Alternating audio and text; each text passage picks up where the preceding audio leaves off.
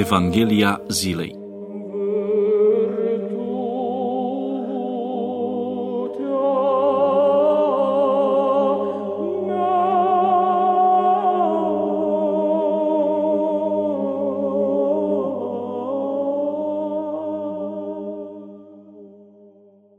Citire din Sfânta Evanghelie de la Marcu capitolul 13, versetele 14 până la 23.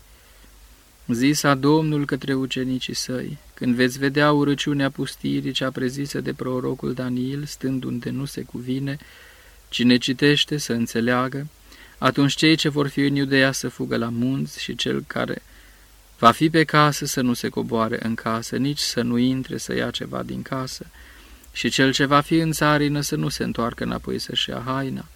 Dar vai de cele ce vor fi însărcinate și de cele ce vor alăpta în acele zile. Rugați-vă, dar, ca să nu fie fuga voastră iarna, căci în zilele acelea va fi chin cum nu a fost până acum, de la începutul făpturii, pe care a zidit-o Dumnezeu și nici nu va mai fi. Și de n-ar scurta Dumnezeu zilele acelea, nu s-ar mântui niciun om. Dar pentru cei aleși pe care El i-a ales, a scurtat zilele acelea atunci de vă va zice cineva, iată aici este Hristos sau iată acolo să nu credeți, căci se vor scula Hristoși mincinoși și proroci mincinoși și vor face semne și minuni ca să înșele de va fi cu putință și pe cei aleși. Dar voi luați seama căci iată mai înainte v-am bate. Meditație la Evanghelia zilei Profetismul, ca instituție, este specific poporului evreu. Este adevărat că și alte popoare au avut prezicători, prevestitori, dar aceștia nu se pot compara cu profeții Vechiului Testament. Denumirea de profet este de origine greacă și vine de la verbul profitis, care înseamnă a vorbi în locul altuia. În limba ebraică se spune navi, și are același sens ca și cuvântul grecesc, adică a fi trimis în locul altuia. Sensul acesta este redat chiar de către Sfânta Scriptură. În Cartea Ieșirii, în capitolul 7, se arată că, la obiecția lui Moise, cum că el nu are autoritatea să vorbească în fața lui Faraon, mai ales că este și gângav, Domnul îi spune, Iată, eu fac din tine un Dumnezeu, iar Aaron îți va fi proroc. Tu dar vei grăi lui Aaron toate câte îți voi porunci, iar Aaron, fratele tău, îi va spune lui Faraon, ca să lase pe fiii lui Israel să iasă din pământul lui. Tot în ieșire, în capitolul 4, la aceeași obiecție a lui Moise, că nu ar fi omul cel mai indicat să obțină eliberarea evreilor de la Faraon, Domnul îi răspunde, Nu ai tu pe fratele tău Aaron levitul? Tu îi vei grăi lui și vei pune în gură cuvintele mele și el va vorbi în locul tău. Așa cum Aaron a vorbit în numele lui Moise, tot așa și profeții au vorbit în numele Domnului. Toți profeții au împărtășit convingerea că predica lor și apoi scrierile lor nu sunt altceva decât cuvântul Domnului. Profeții își încep cartea cu această precizare, cuvântul Domnului care a fost către mine. Ne putem convinge de acest lucru deschizând orice carte profetică. Față de profeții Vechiului Testament, Mântuitorul este profetul prin excelență. Dacă mijlocirea profetului ține atâta timp cât vorbește în numele lui Dumnezeu, după care se dă la o parte, Iisus Hristos vorbește în numele Său. El pretinde credința nu numai în cuvântul Său, ci și în persoana sa, deoarece este Dumnezeu adevărat. Profeții Vechiului Testament aveau cuvântul din partea lui Dumnezeu. Isus Hristos este cuvântul însuși. El nu are nevoie de o revelație, deoarece este desăvârșirea revelației sau revelația plenară. Pe parcursul activității sale misionare, Isus Hristos a învățat mai mult mulțimile decât a profețit. A prevestit doar pedeapsa care va veni asupra iudeii și a Ierusalimului, cât și semnele celei de-a doua veniri a sa și ale sfârșitului lumii.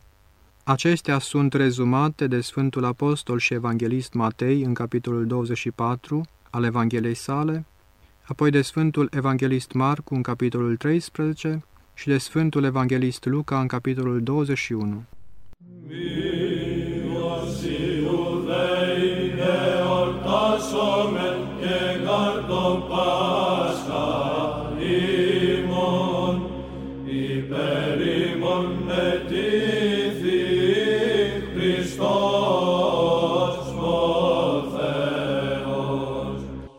Evangeliștii relatează mai întâi pedeapsa asupra iudeii și apoi vorbesc despre semnele celei de-a doua venire a lui Hristos.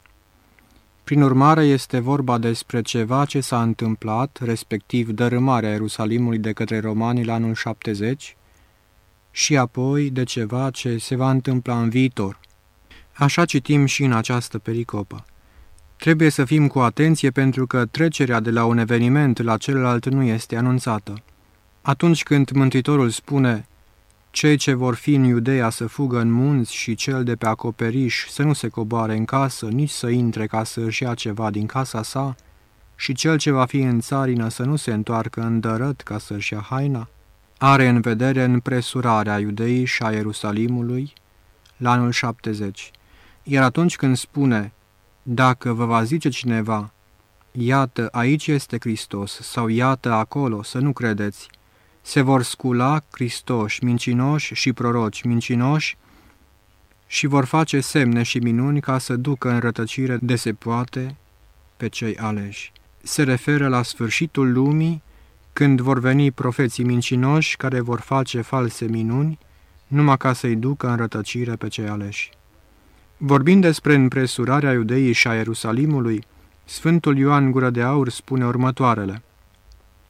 Dacă trebuie să fugă cei ce sunt în Ierusalim, cu atât mai mult nu trebuie să-și caute scăparea în Ierusalim cei ce sunt pe câmp. Dar vai de cele ce vor avea în pântece, pentru că sunt mai greoaie și nu vor putea fugi cu ușurință, împovărate fiind de povara sarcinii. Vai de cele ce vor alăpta, pentru că, legate fiind cu lanțul dragoste de copii, n-au să poată să se salveze împreună cu cei pe care îi alăptează. Poți ușor să îți lași averile și să fugi, poți ușor să îți pui în siguranță averile și hainele, dar cum poți să înăbuși glasul sângelui? Cum poate fi ușoară cea însărcinată? Sau cum poate femeia care alăptează să-și părăsească pruncul ei? Apoi Mântuitorul le mai spune, Rugați-vă dar ca să nu fie fuga voastră iarna, nici sâmbăta. Să nu fie iarna din pricina greutății timpului și sâmbăta din pricina puterii legii, pentru că era nevoie de fugă și pentru că iudeii nu puteau fugi sâmbăta din pricina legii și nici iarna din pricina greutății timpului, de aceea Hristos a spus, căci în zilele acelea va fi necaz cum nu a mai fost până acum de la începutul făpturii pe care a zidit-o Dumnezeu și nici nu va mai fi. Dar pentru cei aleși se vor scurta zilele acelea. Adică pentru creștinii care trăiau atunci printre iudei a scurtat Domnul zilele acelea, ca să nu piară împreună cu iudeii cei necredincioși și iudeii care se făcuseră creștini. După ce a terminat de vorbit de Ierusalim, Mântuitorul vorbește de semnele premergătoare, cele de a doua veniri a sa. Acestea se vor împlini în tocmai cum s-a împlinit cuvântul Domnului Hristos în legătură cu Ierusalimul.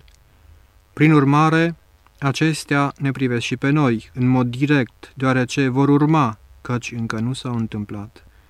Primul semn este venirea sau ivirea profeților mincinoși. Acești profeți mincinoși au fost și în vremea apostolilor, în sensul că au fost unii care au răstălmăcit învățătura Domnului Hristos și i-au înșelat pe oameni. În timpurile din urmă, profeții mincinoși vor fi mai răi decât cei din tâi, căci vor face semne și minuni. Mântuitorul vorbește aici despre venirea lui Anticrist și arată că unii chiar îi vor sluji lui. Anticrist, ca împotrivitor, se ridică împotriva lui Hristos. El vrea să se așeze în locul lui Hristos, să ia locul lui Hristos. În acele timpuri, împotriva binelui se va ridica răul, iar împotriva credincioșilor se vor ridica necredincioșii.